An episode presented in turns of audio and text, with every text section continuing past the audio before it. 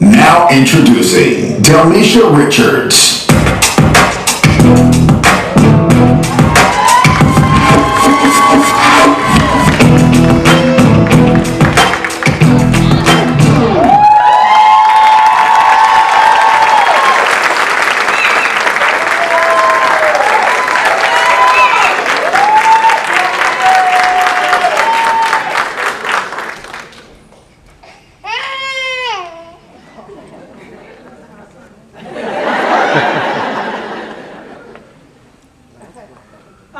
Excuse me? What you mean, what do I do all day? What do I do all day? I take care of my kids all day. That's what I do. What do I do all day? Now that's a question that I'm asked very often and in a most condescending way. I mean, disdain, filled with ignorance, just dripping from the lips of the person asking. And the most shocking part is it's usually another woman, another mom, standing behind that question. What do I do day? Picture this. Picture me having a conversation with a working mom. Say she's working a nine to five. And I say, well, what you do all day? See, a working mom, she doesn't have to quantify or qualify her work. A working mom, she doesn't have to unpack what she does all day. Because she has a positive assumption made about her. She has a certain level of understanding and respect that's just automatically extended to her. But yet when it comes to me as a stay-at-home mom, it's assumed that I'm lazy and unwilling to work. Or that I don't have any goals in life, at least none that are meaningful. Or that I'm uneducated.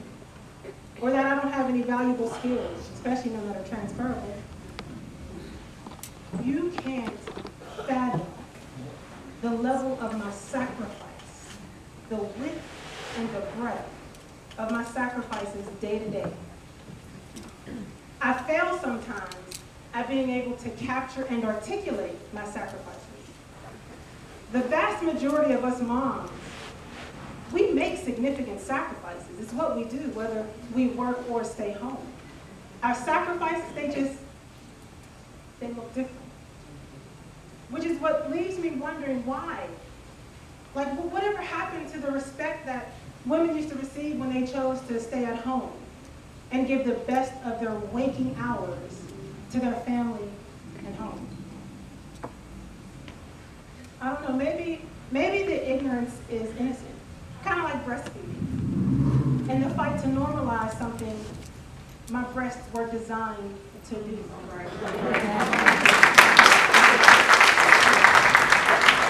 Maybe the ignorance is innocent in that people really don't realize that that's what they're standing in. They just are. Perhaps the people who come off as condescending and disrespectful, they don't mean to, they just do. The stay-at-home mom life, it is no walk in the park. First of all, there is no sleeping in. These kids wake up Monday through Sunday, 7 a.m. at the latest. And we don't spend all day, every day in our PJs. Now, don't get me wrong, we do rock out. We do. But see, it's spending all day in our PJs is, is a habit that we can't afford. Because as quiet as it's kept, just getting me and my boys dressed in the morning combats depression. Keeps depression at bay, just getting dressed in the morning, even if we have no plans of going outside. As quiet as it's kept, depression is extremely common among stay-at-home moms. We don't spend the entire day lounging around in front of the TV. Our days are non-stop, especially those of us who have young ones like me. I have a two and a half year old, a 10 month old, and one on the way.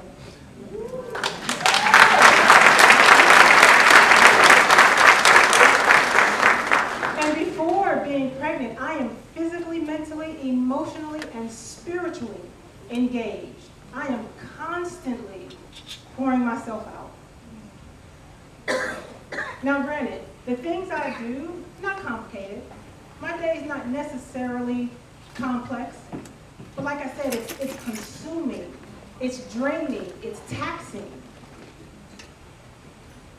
I'm no longer competing with colleagues, I'm not brawling with managers, I'm not uh, grappling with the corporate ladder, but I am waging a war. And it's a war I didn't anticipate. So therefore, I was unprepared for it. And I'm waging just a different kind of war from the working mom, but it's still a battlefield. And um, because I'm oftentimes overwhelmed, it gets worse because I can't clock out and just leave for the day. And now I'm being a brown stay-at-home mom. There's a racial element that I have to contend with. There's a, there's a racial element that I have to confront whenever I'm taking my boys around the city to various play groups and activities that stay-at-home moms frequent. This racial element, again, I didn't anticipate and I was unprepared for. 98% of the time, my sons are the only brown boys in a sea of white. And maybe an Asian. now my toddler, hopefully he's still oblivious to this.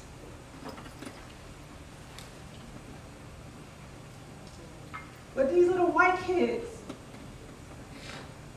they have no desire whatsoever to be in his presence, let alone play with him. And so I'm experiencing a very real internal agony. It's tormenting.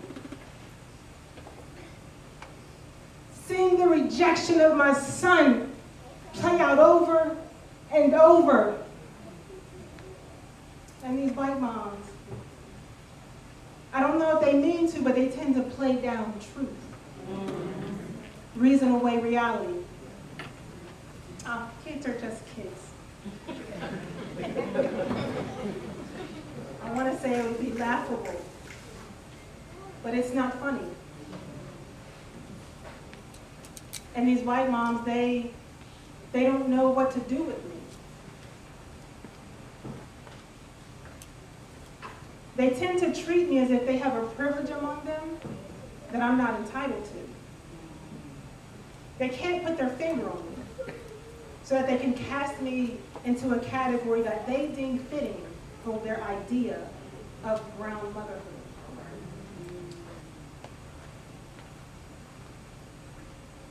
Actually, most times they won't even greet me back. They won't even make eye contact with me unless I force it. Because what you're not going to do look at my son crazy and think his mama not going to dress you with her own kind of crazy.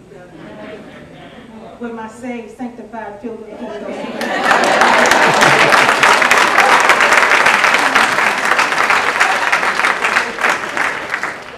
This, y'all, this isn't even a glimpse into the overall life of a stay-at-home mom, especially one with brown skin. But it's a privilege that I that I wasn't sure I would. Becoming a mom came through prayer and fasting and a promise that the Lord sent my way through a woman I had never met. Palm Sunday, 2010, Trinity Zone. Being a stay-at-home mom is a beautiful and ambitious journey. I haven't asked, if I may. Please, can you begin again, if you don't already? Begin cultivating a healthy respect again for women who choose to stay home. Because it's respectable. And it doesn't in any way, it doesn't in any way, shape, or form minimize or compete with moms who work because we all make it into the zoo.